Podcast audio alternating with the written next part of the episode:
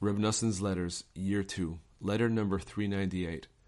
With thanks to God, Friday, Erev Shabbat, Lech Lecha, 5603, Breslov.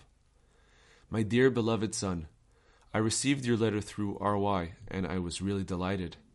For I saw the great works of God, in that you remotely understood on your own the teaching Azamra, Likutei Moharan 1, 282.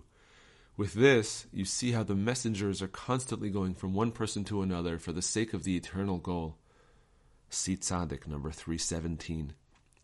All the errands and all the messengers, all the labors and all the activities in the world are all without exception only for the eternal goal.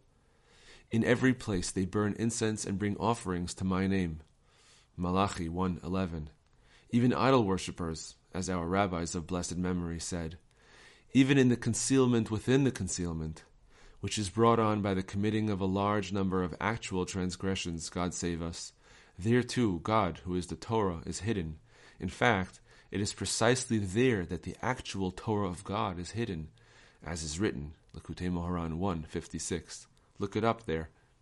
And even if no one is capable of understanding this, and certainly not we, nonetheless, Ashrenu, happy are we that at least we believe in this. God is great and highly to be praised. His greatness is unfathomable. You should know, my dear son, that our friend Reb Nachman, may his light shine, left here yesterday on the holy business. He set out from my house on foot late in the afternoon with great eagerness for a long journey such as this. Praise God, he has a wondrous enthusiasm and desire for this project, and he did not want to wait until after Shabbat.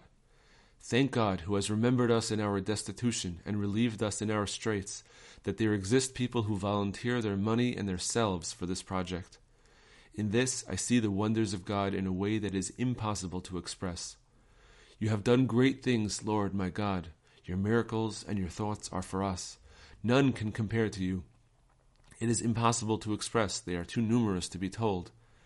My eyes are to God. May He add to His kindness and mercy again and again, that we may merit to complete everything in accordance with His will and the will of those who fear Him. May God finish everything well for us. I am extremely rushed, and it is impossible to continue.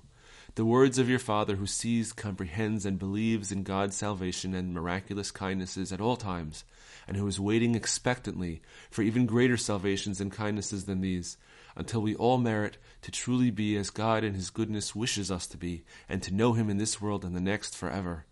Noson of Breslov. You will understand for yourself the pleasure that I had from this messenger. For every person is obliged to say, The world was created for me, and everything that is happening in the world is all for me. Sanhedrin 37a.